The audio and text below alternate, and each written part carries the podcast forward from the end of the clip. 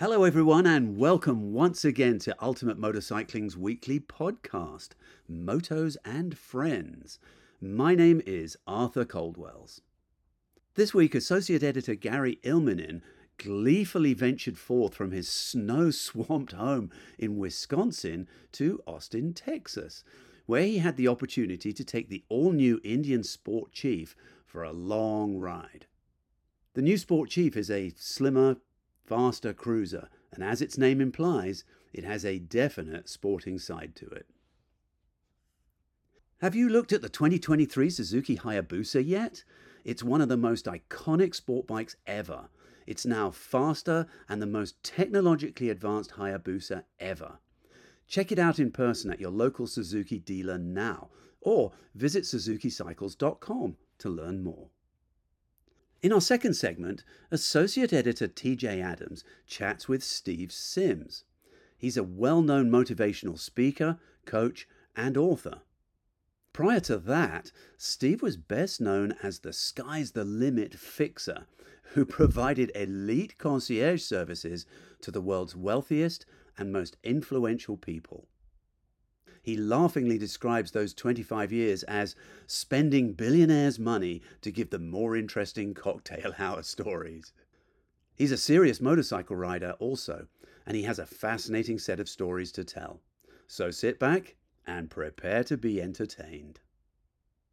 We love your feedback. Please send us your comments and suggestions at producer@ultimatemotorcycling.com.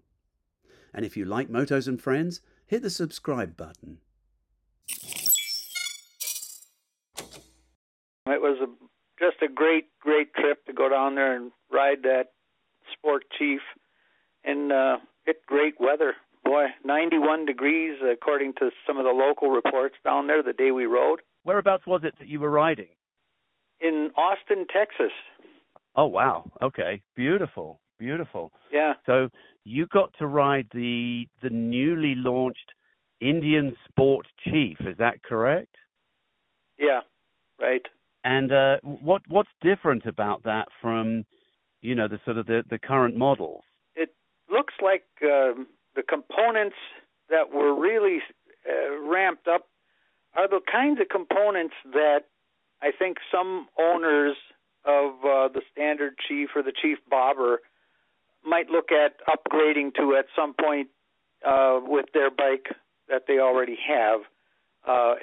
So basically, it's a factory upgrade to the like the Chief Bobber, the KYB inverted front fork is you know, really a nicely handling piece of equipment to have on there. Very responsive, but not overly harsh in terms of the ride it gives. Brembo brakes, front and rear, four piston calipers, and then the Fox spring rate adjustable piggyback shocks on the back. Pirelli Night Dragon tires, which I was really impressed with. When you get this bike out on those hilly roads outside of Austin, the thing handles like a much lighter, you know, almost like a sport bike in some ways, in terms of how responsive it is and how well it holds the road. Wow, that's quite a testament. Were you riding it one up or two up?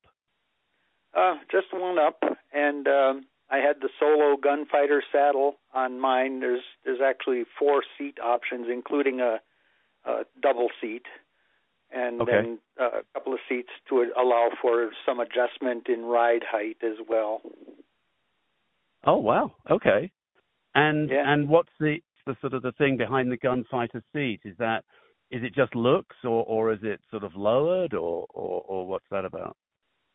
It does have a really nice look to it, and the texture of it. It's a nice scooped saddle that drops right down into that valley between the top of the frame rails and the top of the fender that loops up, and it brings the seat height down. I think the unladen saddle height is only 27 inches, which for me with an unladen saddle that gets low to the ground anyway, that is really nice. It allowed me to have both feet flat on the ground, and for maneuvering the bike from the saddle, that it works really well, and it's all day comfortable. We were out pretty much all day in the heat, and it was comfortable for me all day.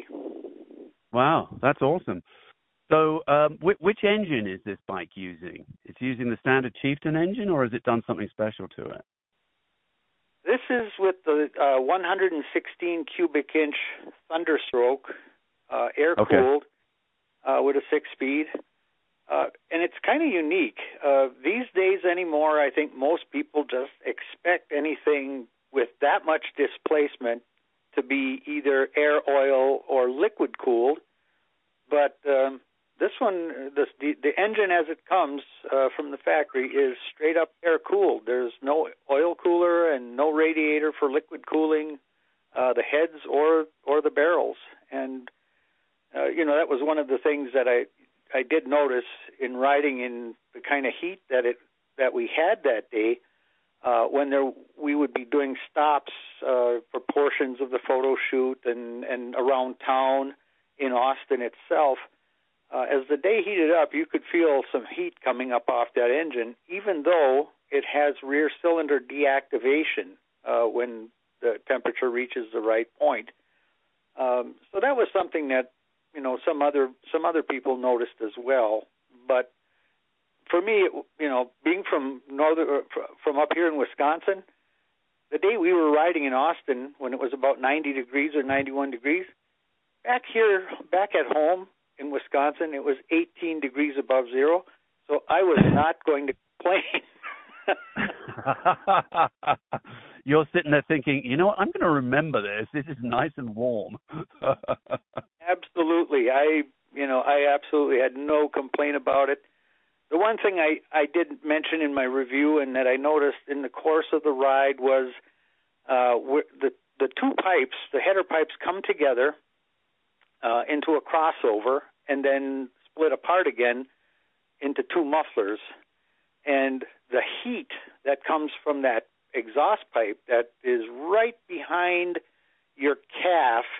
A couple of times when we were stopped and we were having the bikes idle because we were taking turns for some of the photo shoot opportunities, if I let my right leg just kind of slide off the foot peg and rest against that pipe, my leg didn't stay there long because that little heat shield just, it allows a lot of heat to come through. So that was the one thing about the exhaust system where the heat shielding probably could be a little more extensive and maybe a little more effective, but that's kind of a small matter once you get used to riding the bike and, you're aware of it.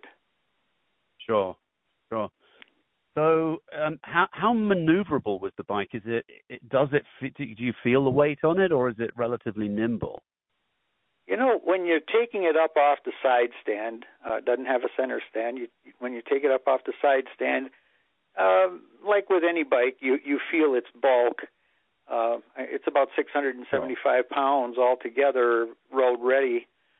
But when you're out on the road, around town in downtown Austin, which was interesting because there was tremendous cooperation from local law enforcement in the city of Austin, and even out on the countryside when we went out to the hill country with law enforcement helping to keep the ride safe, closing off some parts of road for us and some intersections.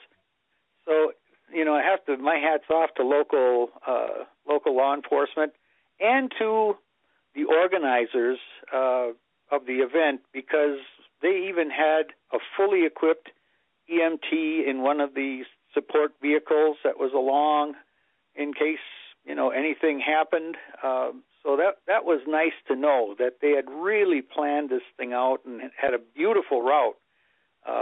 So up in the hill country where we really got a chance to check out the handling, this bike was really a pleasant surprise. You don't feel that 675 pounds. I dove into some corners probably a little faster than I should have, And the thing kept me from getting into any serious trouble. The foot peg came down. I was sliding the foot peg around some of the corners, and it felt very, very planted, very stable. And you could come out of the corners. One of the corners that really kind of caught my attention was a downhill left-hander. The hairpin, it was a hairpin corner that was off camber and had an uphill exit. And I came in a little hot and probably could have come in maybe 10 miles an hour slower for a real comfortable turn. But as I got into the apex of the corner, it was no problem. Foot peg came down, but the thing tracked like it was on rails, and I could roll the throttle on coming out of the corner and going uphill and accelerate hard, and it was very comfortable doing it. No stepping out on the front end. The forks kept the front wheel right where you wanted it to be tracking-wise, and there was no tendency to have any side slip from the rear end either. So with the suspension components on the Sport Chief, I think most riders will find it very, very capable and feeling much lighter in slow-speed corners like that, relatively low speed, and out on the long sweeping corners where speeds were much higher. Same thing was true. It held the line I wanted it to hold. And it was very, very responsive that way. Oh, that's great. As soon as you introduce, the name Sport into any model, as consumers, we're expecting obviously good engine performance and nice, pretty nimble handling. And it sounds as though it's got both of those. Was the engine, going back to the engine, was it pretty responsive? I mean, presumably it had different riding modes in it, so that you could kind of, depending on the kind of riding that you were doing, you could dial in certain amounts of power or certain amounts of response. Anyway, how did the engine actually feel? Well, it does have three ride modes: Tour, Standard, and Sport. And I never took it out of the standard mode because the times when I really rolled the throttle on to let it all hang out, I'll tell you better be hanging on with both hands when you do that with that 116 cubic inches of horsepower. And they don't give a horsepower figure, but they do give a torque figure. Sure. And it produces 120 foot-pounds of torque at only 2,900 RPM. So you don't have to wind that engine up very much to start feeling some real power getting to the rear wheel. And, it's smooth power. Now, my understanding is that there's a single engine speed balancer built in that is designed not to completely muffle or eliminate a little bit of engine vibration. There's a deliberate effort to let there be some engine pulsation sensation in the bike, and you can feel it, but it's never objectionable. It's not like my 1975 Honda CB500T, where if I had to pass another vehicle and really get that engine wound up, it would buzz so bad the mirrors would go out of adjustment. This machine, on the other hand, with all that power, and because you don't have to rev it up, because all that torque is delivered under 3,000 RPM. You can just let that engine lug, and it'll pull you along in a hurry. So it's really easy to handle and to get the kind of performance you want out of it.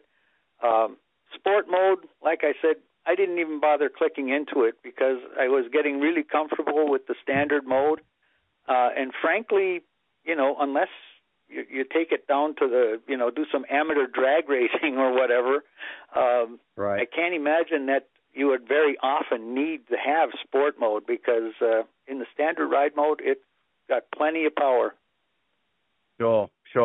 Yeah, I would imagine the sport mode is really, it's just a matter of responsiveness. So you've probably got a little bit more, instant response. But like you say, in these standard modes, and especially on the street, usually you don't need that instant snap. With 120 foot-pounds of torque, that's absolutely monster. Yeah, that thing's gonna. I mean, I I hope it came with some Velcro so that you could attach yourself to the seat a little bit better, you know. Yeah, well, that's where that deep scoop seat was nice, you know. It keeps you planted on the bike. Right. And the Night Dragon tires, those Pirellis just really grab the pavement. Like I said, even in the heat, really? Where you might even expect that, you know, if the tires are getting really hot, maybe they'd on tar joints and stuff in the blacktop, you might expect it to slide around a little bit.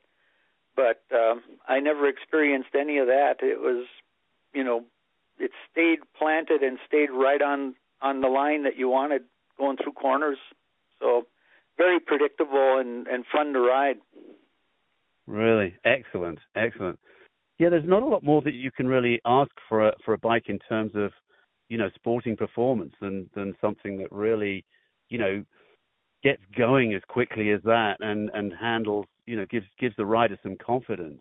So what about things like amenities? I mean, I assume it does come with cruise control and, you know, those kind of usual things. Did it have that kind of stuff on it? Well, you know, the electronics on it are really pretty sophisticated.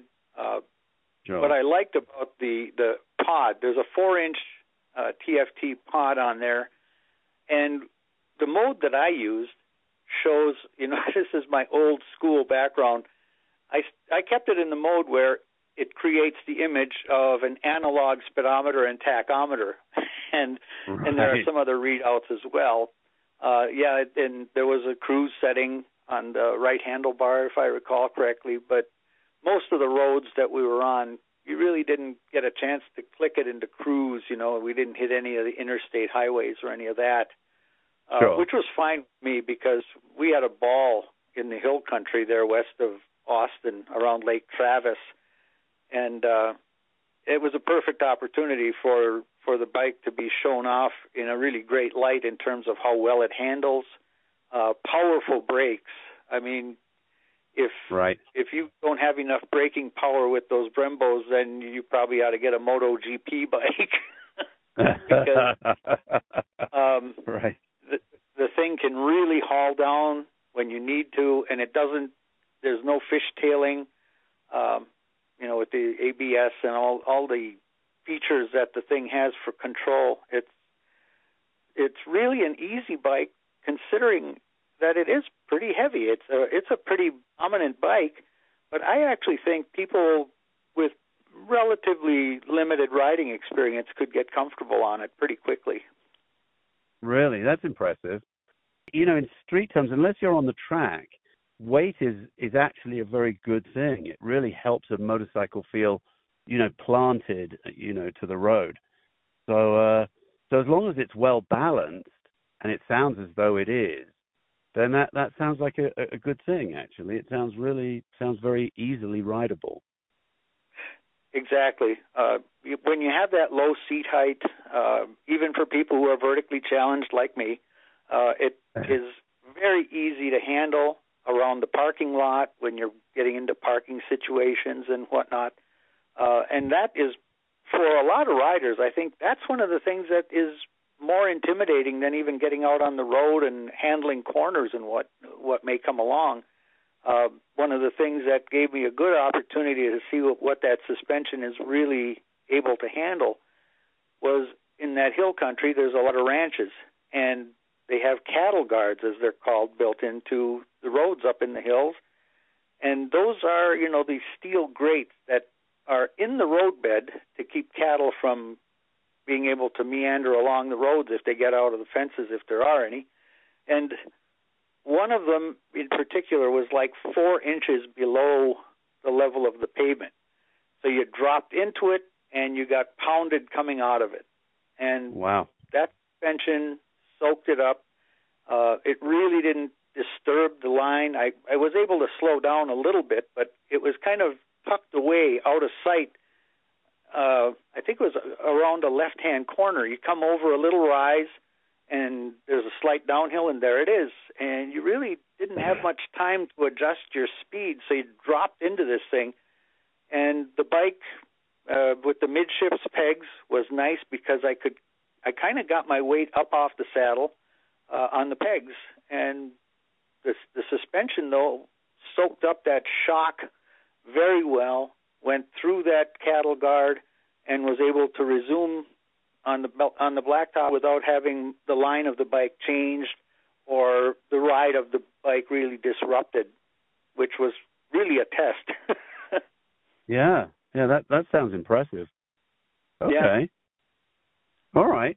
So how about, for sort of longer distance type stuff, was it pretty comfortable? I mean, was the handlebar and, foot peg and seat relationship pretty good?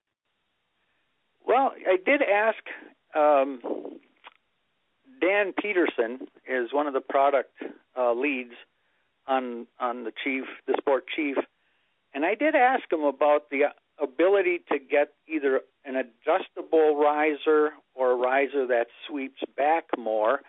Overall, it was really comfortable, especially when you're first starting out. But as the day wore on a little bit, I started to feel, because, again, my arms aren't as long as some folks, I asked him if there was going to be an option to get a riser that brings the bars back a couple of inches. And he said at this point they don't have anything planned.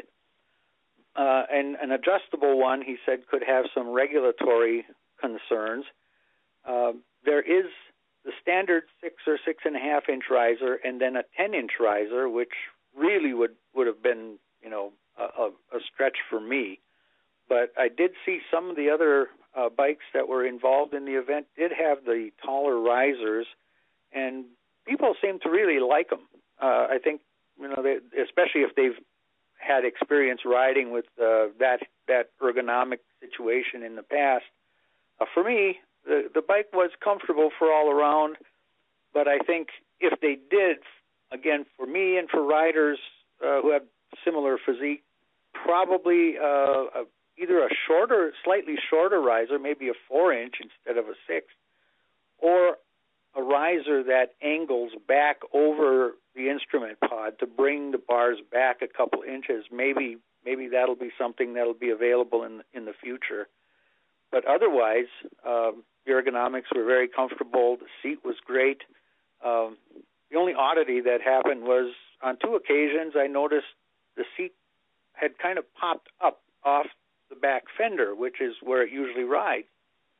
And so I looked at it, and it had come up off of the stanchion that it mounts to. It's like a single peg. And so I'd push it down till it clicked, and I could feel it click and hear it click.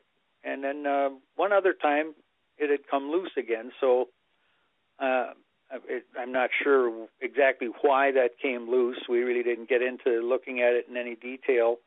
But it's, one of those minor things. It didn't cause any problems. I wasn't even aware of it until after I was stopped. So it wasn't like it created any problems during operation or anything. But otherwise, the seat was great.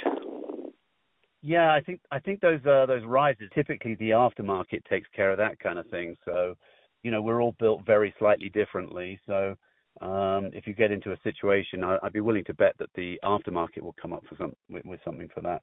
But otherwise, It sounds like the bike is really pretty comfortable for most people. So do you feel confident that you could do some distance on it? You could put some luggage on and go some distance? Oh yeah. That was the kind of a ride where at cruising speed, at interstate speed, vibration is not a real issue at all. With the midships pegs, which I really prefer as opposed to forward controls, it was really perfect in that regard for me as well. There's a quarter fairing on it that does take some of the wind blast down. Like I say, we didn't do any interstate riding to speak of, but the nice thing about the quarter fairing is even if it doesn't offer full body protection from bugs and the wind itself, at the size it is, it's neutral in terms of buffeting from crosswind, which we did have some of, and when you meet large vehicles where you tend to get that wind blast ahead of a semi and what have you. Oh, yeah, for sure. The aerodynamic shape of it and the smaller profile of it made it virtually invisible in terms of any impact on moving the forks around or moving the bike around. So that was nice. It does provide a little bit of upper body protection. Mine had the standard windscreen height on it, but a shorter screen is available as an option, and a taller screen is available. And you can also get flared edge screens that actually turn the air a little more vertical, so you get even less wind blast from coming over the screen. So there are some options there. Sure. Okay. Sounds really, really nice. A really good sporting cruiser. It really is. You know, and there's one thing that I don't think enough attention is paid to about these bikes. The Indian, in its primary drive, is all gear drive, whereas the competition, pretty much, as far as I could think of, other cruisers in its class have a chain, a duplex chain primary drive. Well, I've got a couple of bikes have the chain primary drive, and you have to eventually you got to be aware that chain could break. Whereas a gear primary drive has very low probability of you're ever going to have to do anything but change the oil in that primary drive. That feature goes all the way back to Charles B. Franklin's original 1921 Indian Chief design. And wow. It's kind of amazing that that feature is preserved today, and I think it's a real labor saver. I still worry about every once in a while. I think about, well, what if my primary chain broke, and you've got to check the tension and all that, and kind of keep an eye on a chain primary. Whereas gear primary, there's nothing to adjust, no tension to worry about. Just give it some fresh oil once in a while and keep on riding. Well, especially if you're putting that much torque through it, then it's not going to be a weak point, which is so that's good. So overall, it sounds like you really liked the bike. You were really impressed with it. Oh, absolutely. I think people who go for this model are going to be very well pleased. There is room, like you say, for personalization, both from Indian. And I'm sure you're right about the aftermarket. It won't be long. And, of course, a lot of the accessories that are available for the Chief Bobber and the other Chief models in the line will work with the Sport Chief as well. Good. Okay. All right. I guess last thing is are you aware of the price? Have they announced that yet? It was $18,999 for the Sport Chief with all the basic equipment. And in black smoke color. Ruby smoke is available, and that's $500 extra. Stealth gray, which is the only gloss finish. So all of the other color options are in kind of a matte finish. The stealth gray is a glossy finish, and that's $500 above the base. And then spirit blue smoke is $1,000 above the base price. Less than $20,000. It sounds like you get a lot of bikes for your money. Yeah, you really do. And I think even accessorizing it to go probably over that $20,000 mark, this bike is built to go for a long time. And if if a person only wants to have one motorcycle in the garage, or only has room for one motorcycle in the garage, which I'm sure a lot of people are thinking about. But they want a cruiser-style bike, this would be an excellent one. I mean, its performance is more than what your average rider would ever really need, I'm sure. It's very, and yet it's tractable. All right. Well, thank you, Gary. I really appreciate hearing your insight into the Indian Sport Chief. It sounds like a really great bike. It really is. I appreciate you giving me the chance to talk about it a little bit. All right. Thanks, Gary. Talk to you soon. All right. Take care. In this second segment, Associate Editor TJ Adams chats with Steve Sims. He's a well-known motivational speaker, coach, and author. Prior to that, Steve was best known as the Sky's the Limit Fixer, who provided elite concierge services to the world's wealthiest and most influential people. he laughingly describes those 25 years as spending billionaires' money to give them more interesting cocktail hour stories. He's a serious motorcycle rider also, and he has a fascinating set of stories to tell. So sit back and prepare to be entertained. Reputation precedes it, unmatched performance and striking style define it. We're talking about the 2023 Suzuki Hayabusa. This legendary sport bike is the quickest, most technologically advanced and aerodynamic Hayabusa ever. Its raw power and unparalleled acceleration matches your own drive, while its head-turning design embodies your spirit's flair. Led by the Suzuki Intelligent Ride System, the Hayabusa gives riders a comprehensive collection of electronic rider aids, like the bidirectional quick shifter, the drive mode selector, launch control system, and the cruise control system that simultaneously increases performance, comfort, and rideability.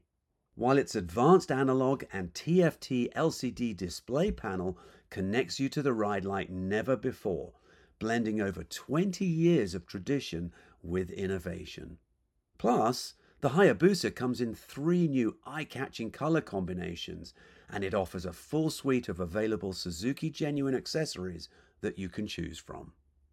The ultimate ride awaits, so head into your local Suzuki dealer now, or visit suzukicycles.com to learn more.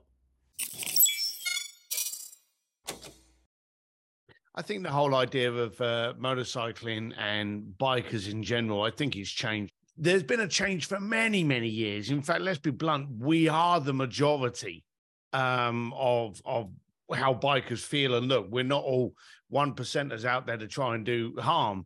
But it is kind of funny how it's getting seen more and more. And the old ideas of, hey, if you want to treat cheap transport, you bought a motorbike. So they're no longer cheap transport anymore.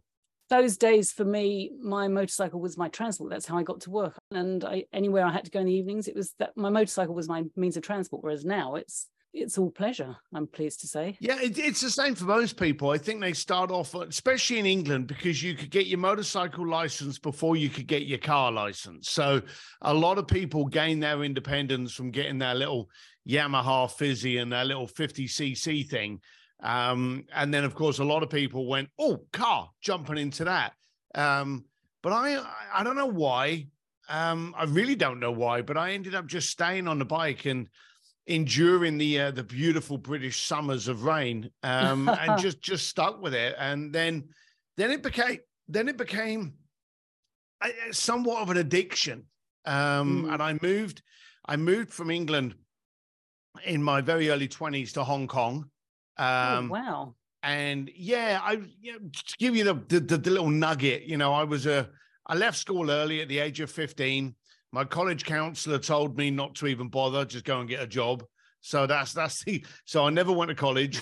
But you know, the typical kind of aggravated entrepreneur, I saw everyone else making money and I wasn't. So I went off to try and make money, and I ended up getting a stockbroking trainee position in Hong Kong. It lasted 1 day. Oh, right. That was all sounding so good for a moment.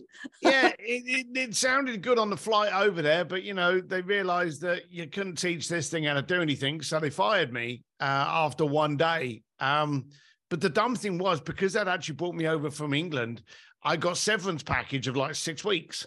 So I was like, oh, excellent. So I felt like I was rich until I realized I was in the most expensive country in the planet, Hong Kong at the time. And that money was going fast. So I just wanted to try and find other jobs that would surround me with affluent people to try and answer the problem. Why am I poor and you're not? You know, why have you got opportunities and I've not? Why have you got money and I've not? So I went out on that. But the motorcycling, I even missed it in Hong Kong. Now, Hong Kong's very, very small and not a great place for bikes. But then I moved down to Thailand when the British handover went back to China. And now I'm in Thailand, and I had to get around chaotic, manic cities. And when I was working down there, if you had one appointment in a day, you were done, you know, because that was the car ride there, stuck in traffic, on the way, you were done. But if I had a motorbike, I could do three. So again, bought myself a crappy little 250 bike and, you know, just continued. But then I noticed that motorcycling is great for the exhilaration and fun and the style and the fashion. But as I've got arrogantly more successful, doing a lot more, traveling a lot more, I've actually discovered it's the only place in the planet where I can be left alone. You on a plane? You got Wi-Fi. You get Wi-Fi on a yacht. You can be in the middle of the ocean and someone can bloody phone you. And they can do that now on a plane. But on a motorcycle, I can't answer the call. I can't pick up the laundry. I can't give you a lift to wherever you want to go. I'm on my own. In fact, yes. Tomorrow I've got I'm keynoting at a very large event in San Diego. And they're like, oh, we'll fly you down from Los Angeles. It's only a 3-hour drive. But, you know, they've got like a little hopper that will, hey, we'll fly you down. And I'm like, nope, I'm going to ride my bike for 3 hours down there. And for 3 hours coming back, I get to talk to myself. Yes, you'll be in your own headspace. And you can't get that anywhere else today, can you? No. And also it's polarizing. You have to focus on your riding. It takes you into that really one plane situation. You are so right. I suppose scuba diving's similar. I don't know. But I'm not doing that. Too many bloody sharks. Me neither. It's the wrong environment for humans. But it is good that we get to focus, because if we don't focus on motorcycles, obviously we fall off, and then that's never fun. But yeah, you get to eliminate everything else you're thinking about. And if you've got any problems, you can't be thinking about them when you're riding the bike. So when you get off the bike, I've realized that everything in my head suddenly lines up in order of priority. And that shit that was bothering me before the bike ride, he's not in that lineup. So I love motorcycle too. Two-wheel forever. In fact, I am scared of that time when I can't ride bikes. So I'm very pleased when I get to hang out with like buddies. And thankfully, they're older than me and still bloody overtaking me on the track. Damn you, Ken. But, you know, at least I think, well, okay, I've still got some good years to play. I think it's one of today's issues, without sounding too philosophical, that people don't give themselves time to think about themselves and be with themselves. It's just all go the whole time. And I think that is part of the motorcycling habit, that you just have a break. Yeah, I don't want to get on a soapbox, because I do that a lot. In fact, I wrote a book recently on it, not to plug it, but it was all based on the fact that we are getting really bad conversationalists. Oh, really? No, I want you to plug it. This is the sort of thing I want to find out about. I mean, I'm doing an interview after you, so I have a copy of it here. It's called Go for Stupid, The Art of Achieving Ridiculous Goals. But during COVID... Interesting, yeah. During COVID, we didn't have any conversation. We couldn't get out. We couldn't connect. Now, bearing in mind, we still had FaceTime, Zoom, phone call. We still could talk to people, but everyone was bitching and moaning about being able to connect. Mm. And then we had various conversations, even protests that happened during COVID. Me Too, Asian hate, Black Lives Matter. But at the same time, we also invented the cancel culture. So we knew we had to have conversations about Me Too or Black Lives Matter, but we were terrified to do that in case anyone took a clip it and then shoved it on, TikTok or something and tried to cancel your career. So we got scared. We got terrified of having those conversations we needed to have. But then it went a little bit further. We stopped having those conversations with ourselves.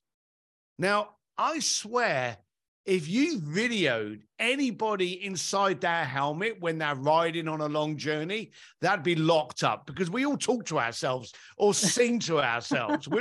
I constantly will literally just chat with myself in the helmet and get me on board with my goals and aspirations.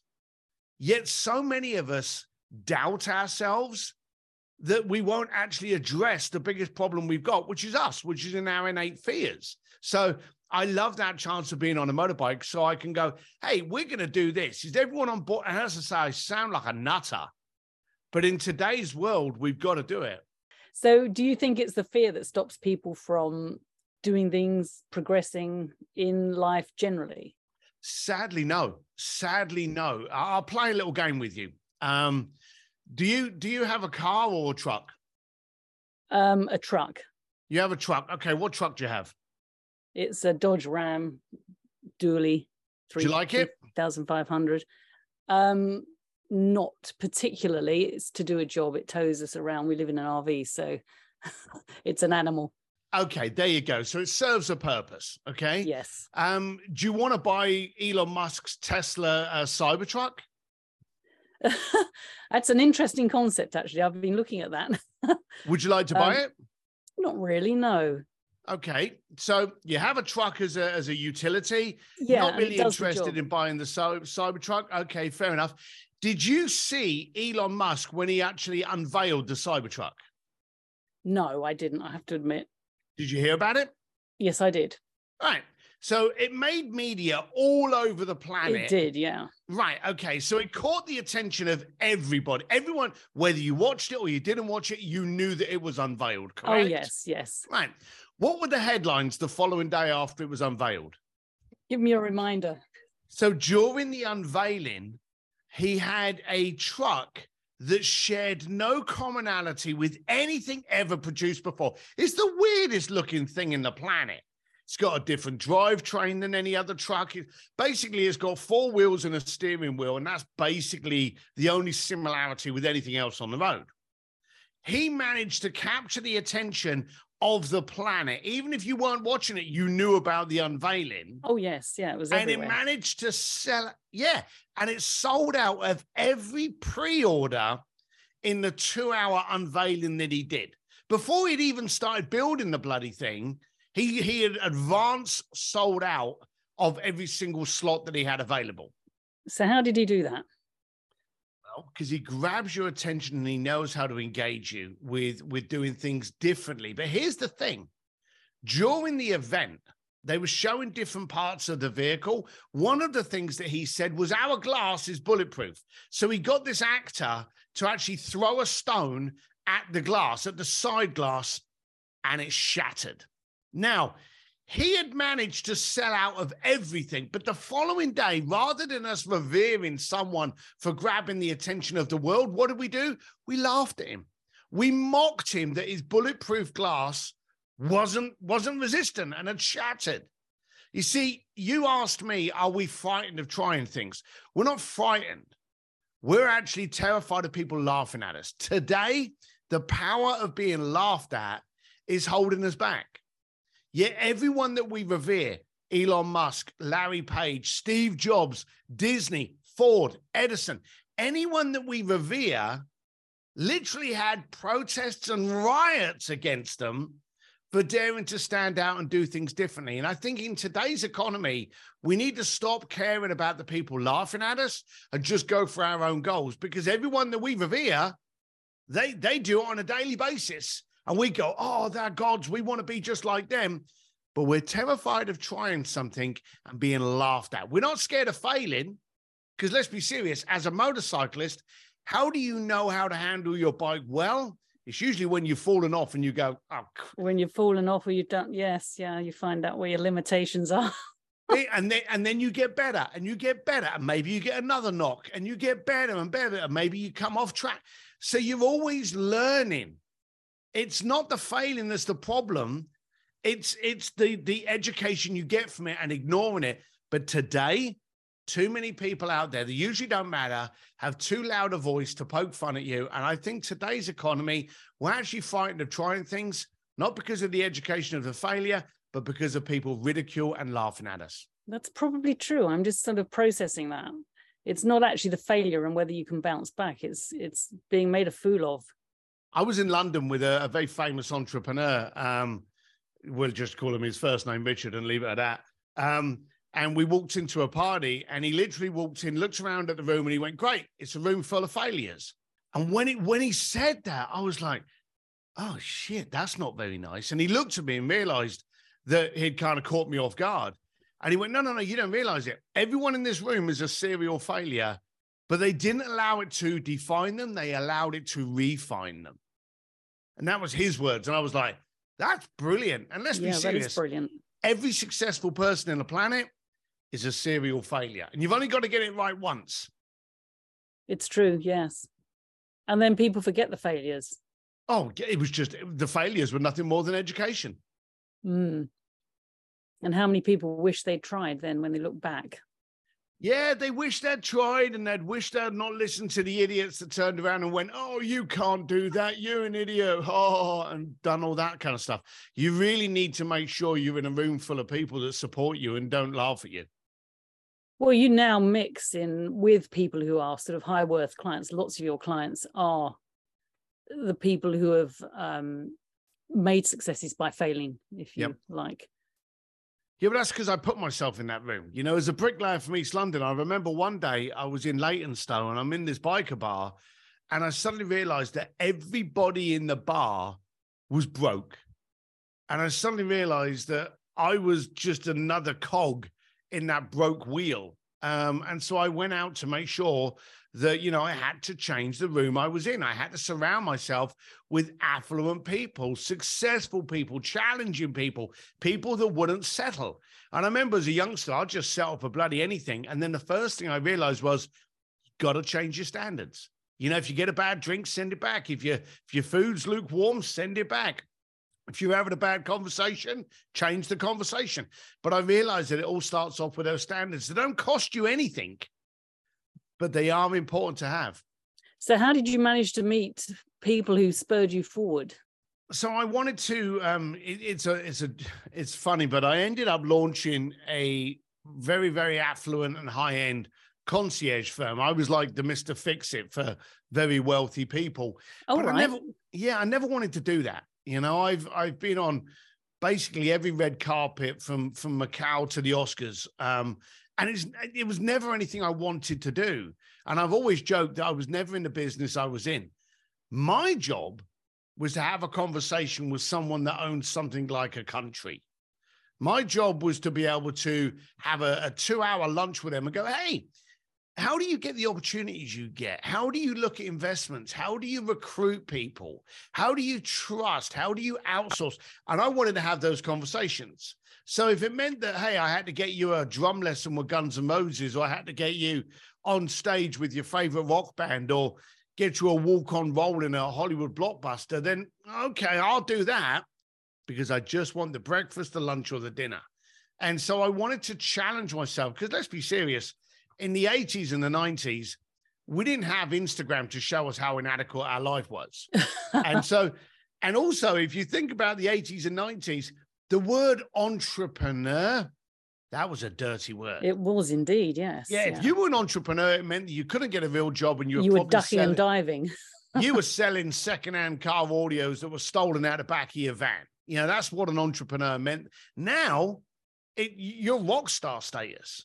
You know, you say to the kids in the 80s, 90s, and the 2000s, what do you want? They wanted to be an actor or a rock star. Now they want to be an entrepreneur, because all the people that run the planet are entrepreneurs.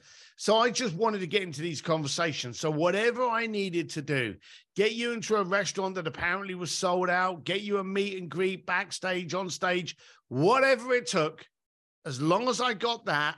And of course, I would charge them handsomely. So I was making good money at the time as well, but my goal was always, always, always to basically do what we're doing now, have a podcast before there was podcasts, and interview affluent, successful people on how they handled and made success. Yeah, it's a very interesting fact. You can have all the money in the world, but you still have to be able to run life. You have to be able to, as you say, delegate, run your different homes, find people to book flights and to keep you on that in that lifestyle and on that sort of train. Yeah, yes. Absolutely. You know, people think that once you get there, all your problems start. No, they just get bigger. And the funny thing is, and you hit it on the head, delegation was probably one of the biggest things I learned from affluent people. Because you're right, you know, they end up with a yacht, a business, homes, staff. Mm. They have to delegate. They have to give people responsibility, which then teaches us, well, okay, if you're going to delegate, how do you employ people? What do you look for when you're taking someone on to suddenly go, well, okay, you're going to look after those houses or that project or that charity. Or trust must be a big part of that. Trusting somebody to do it and trusting somebody to be. I think trust professional. Is. Look, it's a first date. You can't trust someone the first time you meet them. So trust is definitely something that is earned. But the daft thing is a lot of people recruit people based on their resume. Now, I don't care if you can, work a widget and you're great on Excel spreadsheets and every bloody Apple and Microsoft program there is. I care that we share the same vision. We have the same belief. We're doing the same thing for the same goal, for the same challenge. If you recruit, and this was probably my biggest lesson, it was a Steve Jobs one. If you focus on culture of the person, any weakness they have, you can send them on a 6-week course. But if they don't share the same belief that you have, sooner or later, it's going to become toxic. You can't teach them that. You cannot teach them the same culture. It's like going up to someone that hates motorcycles and trying to convince them to love motorcycles. You're going against the grain. Why do it? Interesting. So what's been just give us some examples of some of the unusual sort of introductions you've put forward or the unusual requests that you've had? So... Anyone in business knows today it's a transactional society, and you have to avoid it like the plague, because if you are basically completing a transaction and Amazon's just waiting to take your job. So people have always said to me, hey, has there ever been a request you've received from your flamboyant clients around the planet that you've not been able to achieve? And of course, arrogantly, my answer has always been no, because I've never given a client what they asked for. And we always used to have this saying, okay, we've got this request. How can we make it stupid? Not impossible. How can we make it stupid? How can we make it laughable? What's the most ridiculous thing we can do? So probably one of my most famous ones, and you may have already heard of this, but maybe your listeners haven't, was I had a client that wanted to have a dining experience in Florence. He was with his fiance and he was going to get to meet the mother-in-law and father-in-law. So he wanted to kind of show off how powerful and connected he was by producing this amazing experience. Now, notice that it wasn't a restaurant reservation or an amazing restaurant that he wanted. He wanted a dining experience. Okay. So for that reason, how could we make that absolutely ridiculous? So I closed down the Accademia de Galleria Museum, the famous museum in Florence that houses Michelangelo's David. I set a table up of 6 at the feet of Michelangelo's David, and then halfway through that pasta at 9:00 at night, I brought in a local entertainer to serenade them. That just happened to be Andrea Bocelli. So that was the kind of things that I would do. So someone would give me a nugget of a request, and then I would go, well, okay, how can I make that more ridiculous? I had a client that was a mad fan of the rock band Journey when they were doing their revival concert series, and he wanted front row seats and he wanted to go backstage and meet them. What I had him done was I had him pulled up on stage during the concert and he sang 3 songs as the temporary lead singer of the rock band in San Diego about 4 or 5 years ago. So I always look to whatever the request was and then try to amplify it with my magic so that I would give them something that they didn't think was possible. Good heavens. That is astounding. I did hear you were called the Real Life Wizard of Oz, actually, and now that sounds very apt. Yeah, that was, like that was, I hated that. That was Forbes and Entrepreneur magazine did a big article on me, and they called me the Real Life Wizard of Oz. And I had a friend of mine phone me up, and I was in bed, and he phoned me up, and he's like, Wizard! And I'm like, what are you on about? He's like, Wizard! And I'm like, all right, this isn't funny. Wait, you're the Wizard. And he kept going. I'm like, you're annoying me. He's like, you haven't seen it yet, have you? And I'm like, no, what is it? And Forbes did an 8-page article kind of expose on the most connected man you've never heard of. And they called me, I'm going to have a look at that. Yeah, they called me the Real Life Wizard of Oz. And I'll be honest with you, it killed probably about 30% of my business in one morning. Oh, really? I had this amazing article with me, with Elon Musk and Richard Branson and Elton John, all these people. But all of the real powerful people that you don't know, the real controllers, the real powers around the world, they had always pretended that it was their own power that had got them to do things. Oh. So when all of a sudden the cover was blown. Yeah. So people, I literally had clients say to me, Steve, you know, I've loved what you've done, but I can't use you anymore because my friends are going to know that it's you and not me. So literally I had a lot of clients just went by the wayside. Now, luckily at that time, I had been approached by Simon & Schuster to write my first book, Bluefishing, The Art of Making Things Happen. I didn't think it would sell. Thankfully, it absolutely flew off the shelves in about 9 different languages, launched me into a coaching, training and speaking career. So incredible. It was good timing. This is kind of helping people to achieve goals, even if they think or you think the goals are ridiculous. Do you ever think anything's too ridiculous? Oh, the more ridiculous, the better. You see, here's a little funny thing for you.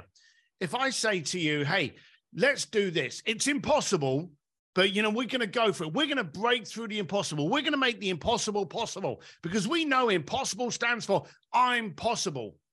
Now, when you talk like that, you get very rigid and very kind of like angry and kind of let's go it and you charge. But if I say to you, hey, I just got this request, let's make it stupid. You immediately smile and new ones go off in your head. And I'm sure it's more relaxing. Yeah. But now what happens is you start dreaming, you start playing, and the 5-year-old comes out. How can I make this stupid? How can I make this ridiculous? And every goal starts with a ridiculous point, and then you come back from it. And I think that's what more people need to do today. We need to dare to dream. Forget, impossible needs to be the Voldemort word. It needs to be never mentioned in your vocabulary. You want to look at your goals, whether it be your business, your relationships, your standards, your motorcycle collection, and just go, hey, I'm going to go for stupid. What do I want? And just allow yourself to be that child that dreams and plays outside of the parameters that the rest of the planet try to put us in. Yeah, you do sort of start with that, I think, as a child, and then it gets beaten out of you. Oh, God, we've all got kids that are like 4, 5, 6 years old now running around with like a towel around their neck going, I'm a superhero. And as parents, we turn around and we go, oh, what superhero are you? And they go, well, I'm action lady or man or whatever. And you go, yes, you are. But the second they're doing that when they're 9, 10 and 11, we go, hey, at your age, grow up, you know. Behave what is perceived as normal by society. Color within the box and all that kind of crap. But none of the people that we admire today, we mentioned them, Larry Page, Elon Musk, Steve Jobs, none of these people colored within the box. None of these people could see a box. I want to do this. Now it's done. So, and we look at them and we, if Elon Musk suddenly turned around tomorrow and he said, right, I'm going to make the ocean drinkable water, you know, which would solve all the droughts and all that, you wouldn't discard it. No, I would believe it. Of course you would, because he's got a proven record. But if your mate, if your neighbor, if anyone at the table with us at the bike shed had mentioned that, you may have turned around and gone, well, what do you know? Don't be ridiculous. But if you look at Elon, he knew nothing about banking and he disrupted the industry with PayPal. He knew nothing about solar systems. Solar City. He knew nothing about batteries. Tesla knew nothing about space. And now he's partnered with NASA. So don't allow your qualifications to get in the way of your achievement.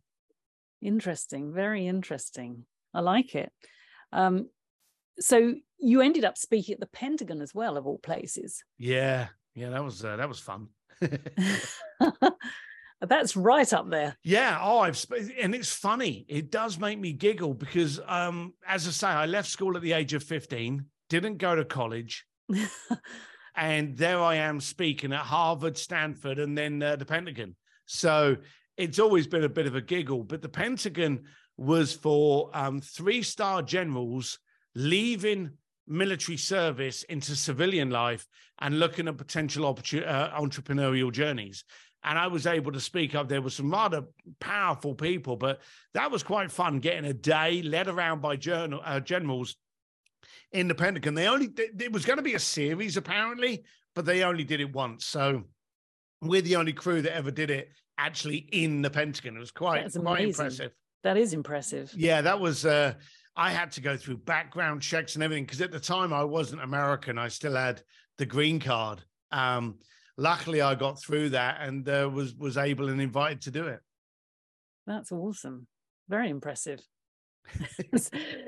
So you're now full-time coaching. Is this for personal clients or businesses, or do you cover both?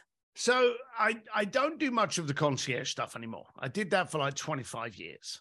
And so, you know, the first book did me very well. I speak literally all over the planet. I've done Japan, Thailand, Switzerland, all over the world. In fact, I'm speaking again, as we mentioned, down in San Diego tomorrow. Then a week later, I'm in Seattle. Then 2 weeks after that, I'm in Dallas, Texas. So I do a lot of speaking, training and coaching for sales groups, entrepreneurial groups, on how to basically get more impact and focus out of their teams. So it's really given me a new chapter of my life. I've been able to take everything I learned from the most powerful people in the planet and install that into a person in order to get them to start going above and beyond what they thought was achievable. So it's my full-time job now. What a job it is. It's a very powerful thing that you've got there, that you've nurtured, shall we say. It's no easy thing to be able to share, actually, and teach other people as well, because, as you say, you're trying to change their thought process in this case. And that's the thing. One, I am very, when Bluefishing came out, I thought, well, Simon & Schuster paid me a ridiculous amount of money to actually do the book. And I couldn't believe that. Would be enticing. Yeah, that was enticing. And I thought to myself, no one's going to buy this book. And I was looking through all the like small print. Do I have to give the money back? You know, all this kind of stuff, thinking maybe my mama buy a copy. But other than that, no one will. Because it was just simple, basic stuff to create impact and relationships. But I suddenly realized very quickly when the book was flying off the shelves was that people weren't doing what they should do. And we were ignoring the simple stuff. And of course, that book did really, really well. And of course, launched me. And then this latest book, Go for Stupid, is really a direct demand to get people to not listen to the small players, to not listen to the voices. There's a lot of people out there that will never buy anything from you, but they're very noisy. And they're the ones that will, for no reason, just jump on your Instagram and just shout at you because they don't like the color of your beard or you know what you're drinking. I had someone sent me a barrage of abuse because on all of my social profiles, and I'm at Steve D. Sims everywhere, same social profile anywhere.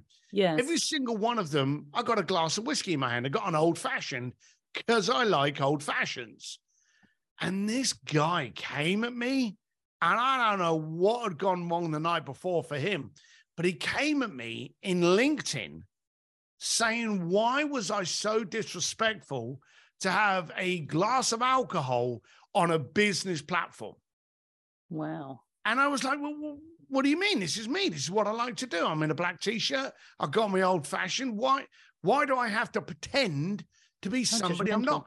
He just went absolutely flip out that I was actually having a whiskey on LinkedIn. And there was no way of getting, my wife always says, you should just let it go, but I can't. I love to just jump on. People are very brave from behind the keyboards. Oh, they always are. But it just makes me giggle how people have these opinions.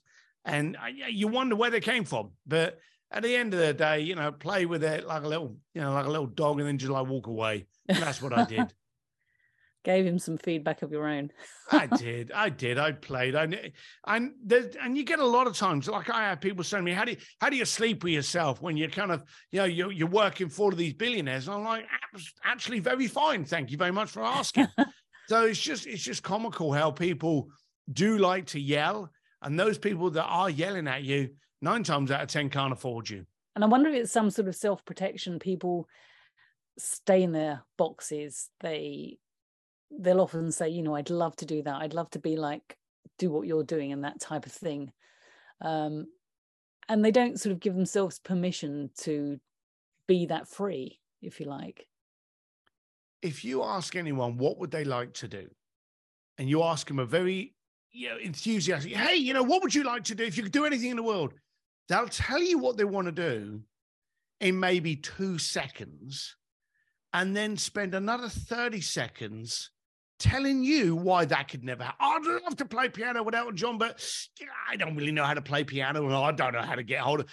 They talk themselves out of it. And that comes back to the fact that you've got to get you on board with you. And now the amount of things that I've done throughout my life, I have no doubters in my head.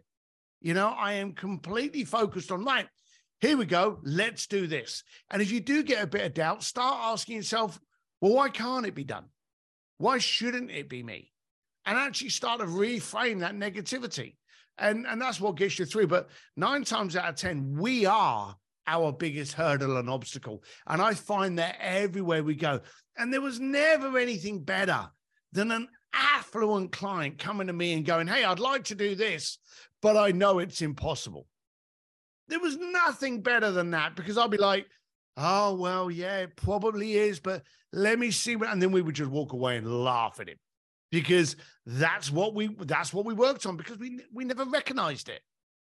Yeah, that's interesting. You sort of then start stepping sideways into, okay, it's ridiculous, but we're going to do it. And that's where you do it. You start asking yourself what's stupid and ridiculous and what's laughable. And you end up achieving these ideas. And then all you've got to do, you've got the idea, you've got the vision, you can see what you want to do. Right, now what's the first step I've got to do in order to get to that? Yeah, interesting. I said relaxing earlier, but it sounds like it's a lot of fun, the way you think, the way you process what would be problems to most people. Yeah, I like challenging people to look at things differently, reframe things differently, and I like people to be able to achieve. And, you know, I'm very happy and, you know, comfortable little lad here. So, but I want to challenge people to do more. Now, I spent 25 plus years spending billionaires' money to give them more interesting cocktail stories. Now I want to pass that information to my clients, both in, you know, our media, within our coaching world, to get them into a position where they can make their choices, where they can create their impact. And it's greatly fulfilling. I bet. And now, obviously, when you started off, you didn't have all these channels of communication. Nowadays, everybody can get hold of your information. For instance, as you say, there's a variety of Instagram, Facebook, Twitter, LinkedIn. Oh, there's loads. I spoke to a friend of mine the other day who is a great knowledge source in the world of social. And he told me that there was over 3,000 social platforms in the planet, of which most people only know 5. 3,000. Yeah, every day there's a new, and I get it a lot. I got one this morning, a new business online community. You know, join today. You know, and it'll probably be bust by Friday, but they're constantly trying to build up these new social platforms. Some come, some. You know, if you remember when we had Parler recently, we had TikTok. Was under attack at the time by being closed down because of ties to China. And there was another one that came out called Triller, you know? So there's always these different brands coming out. It's part of our job to actually know which ones come out and start getting some momentum. But you see more often than not, they just come out and then they just fade away. They just disappear. They're gone. Yes. We favor MeWe. That's a really good one to be on. I guarantee there's a lot of people out there now that go, MeWe, never heard of it. But it's, never heard of it. It's one of the largest in the planet. It is. And there are no algorithms. You can actually say what you think and it gets out there. Yep. So, yeah, look us up on there. And there's just less noise. What are you riding at the moment? Ooh, what am I riding at the moment? I mean, I don't know if you have several motorcycles or if you're still I'm using the one you love. I'm really good at buying bikes. I'm really bad at selling them. I've got living here in California, I've got my glide, I've got a road glide special all tweaked up and too much money thrown into it. But, you know, if they're heading down to San Diego, that thing's just like a sofa on steroids. So beautiful. I'll be hurtling down the highway to 405 on that tomorrow. I've got a Dyna, which is a typical Sons of Anarchy granny scarer. That's great fun. I've got a 1975 Commando, fully restored, that I use for the Distinguished Gentleman's Ride and, you know, just enjoying putting around Mulholland. I bought an MH 900 Hailwood, an original 1985 Hailwood Mini. Oh, wow. That's unusual. Yeah. I as a kid, I'd always seen these big fairing bikes, and I'd always loved the Hailwood. And then luckily, I managed to get one out of a museum once. And here's the funny thing. It had never been registered. It had never had gas in the tank. And it had 16 kilometers on the speedo from just being pushed around different museums, in and out of factories and stuff like that. Wow, that's a find. Yeah, I got that and we flushed it out. We stripped it down. And I've actually raced that at racetracks on vintage events. So, you know, I don't have any garage princesses. My bikes get ridden. I got a 765 Moto 2 Triumph Daytona. And I did have a Ducati V4R, but I wanted to live, so I sold that because it scared the bejeebers out of me. Terrifying motorcycle. And I've just ended up buying, same as Tony Ellis, I've got the MV Augusta Super Veloce 800, which has all been torn down and is now my track bike. So I'm enjoying a few variety bikes there. Yeah, that is quite a variety. Yeah, it's extremes. I've got one for every kind of period, generation, style. And that's the thing, you know, when I get a motorcycle and I frequently buy a bike, if there's another bike in my garage that provides me the same experience, then one's got to go. So how are you going to choose? Yeah. Yeah, I had the Norton Naked, and I had a Ducati Sport, the retro Sport they did.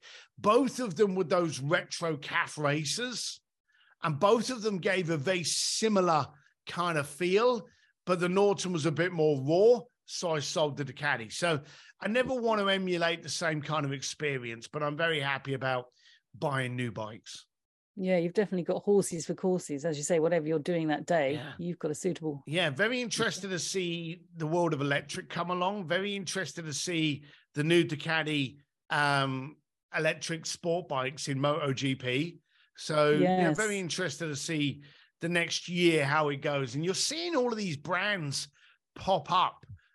Demon, Mission, Lightning, the Harley one, Cake. You're seeing so many brands you've never heard of before that are now suddenly getting into the electric motorcycle market. So it's going to be very interesting to see what that looks like. And of course, Triumph are very heavily into it as well. So let's see what happens. Yeah, it's great to see all this development. So do you work on your bikes yourself or not? You didn't kind of go down that route? I do. And so I have a joint friend of ours, Tony, lives probably about 40 minutes away from me, and he's a master mechanic. So the standing joke in the house is that I won't work on the bike if I don't have a Tony, because 9 times out of 10, I'll suddenly find that I'm left with extra parts once I've rebuilt something, and then I have to phone up Tony, ship it off to him. He pulls it apart and repairs it again. But over the years, I've got better. You're like that bad surgeon we don't want to meet. Oh, 100%. But I do like playing and trying to do basic stuff. You know, let's be blunt, on the old Norton and on the Harley Davidsons, or the older Harley Davidson, that's easier. But the new bikes, you've got to be a rocket scientist with all the electronics in them. Yeah, it is a science. I know who you mean. It's Antonio Fortunato, isn't it? I know who you mean. Yeah, that's the point. He is magic. I try not to say his last name because I don't want anyone else using him, because Tony's my boy. And he's a busy boy, but he's fantastic. He is absolutely brilliant. And he would change. I remember when we've looked at other bikes, we'll look at a bike and then we'll quickly phone up Tony and go, right, can you work on this bike? And if he says, no, we're not going to buy that bike. You know, so we always make sure that we've got bikes that he can actually work on. Excellent. I'm glad to hear you keep them all alive, that they're all running. You haven't got, as you say, princess. There's no showroom princesses. No. With the last big thing we did, we actually went up to the Ducati VIP day, and I took up there the V4R, and I took up there the Hailwood. Now, the idea was that I would throw the Hailwood around Laguna Seca a couple of times, and then I would get on the V4R and try and get the knee down and have some great lap times. the Hailwood was so much fun going around this track that I did, I think, one session on the V4R, and my tires were just blistered up from this Hailwood, because you've got to push it. You've got to have some fun. You've got to see what it can do. And people just can't believe that there's this museum concourse quality Hailwood being pushed into corners and down that corkscrew. But if you don't do it, then why have the bikes? You got to know what they do. Yeah, that's what it's made for. Oh, yeah, every single time. Yeah. And do you ever go to the Goodwood events in England? Do you know, I haven't been back there for a while. I used to go along and watch the hill climb. Desperate to get over and see the revival, but I haven't done that. Yeah, the revival is a big vintage event. Yeah, I love the vintage stuff. I'm going to the big vintage thing up at Willow Springs in a couple of weeks' time, but I love... Is that a race, a vintage race? Yeah, I think they're calling it the Classic GP. I only heard about it about a week ago. I'm not going to race there. I'm just going to go along and see what it's like. But when you're on a V4R and you're doing 180 mile an hour, it's scary, but it's predictable. But when you're on like a Norton Manx or Triton and you're doing 80 mile an hour and there's no gear... no steering dampener or anything like that. You're getting all the sensation. And I absolutely love it. I actually did a track day at Laguna Seca on a Triton. And this Triton's 0 to 60, I think, was 3 days. And it was just ridiculous. I think I had a top speed of, I don't know, 70, 80 mile an hour. But that was hilarious. And that was so much fun. And there were all these guys whizzing past me on their new sports bikes. But I had the best time, and I had such a smile on my face. The character. Yeah, it was a great character. I loved it. I loved it. It's great. Glad you enjoy it so much. I mean, motorcycling is a fantastic hobby, sport, it's anything on two wheels. We love to promote it. Well, I think we'll say goodbye there. We've had a great chat. I'm sure people will find you interesting. I'd love anybody to email in. Our email's at the bottom of the show notes with any... feedback. That's where they're going to abuse positive me. Or negative. Yeah, here we go. We don't care. We just like to hear what people think. I'll be watching those. Thank I'll you. Be watching the comments. Thank you so much for your time. Very much appreciated, Steve. I've enjoyed the time. Thanks for having me on. Cheerio. Bye.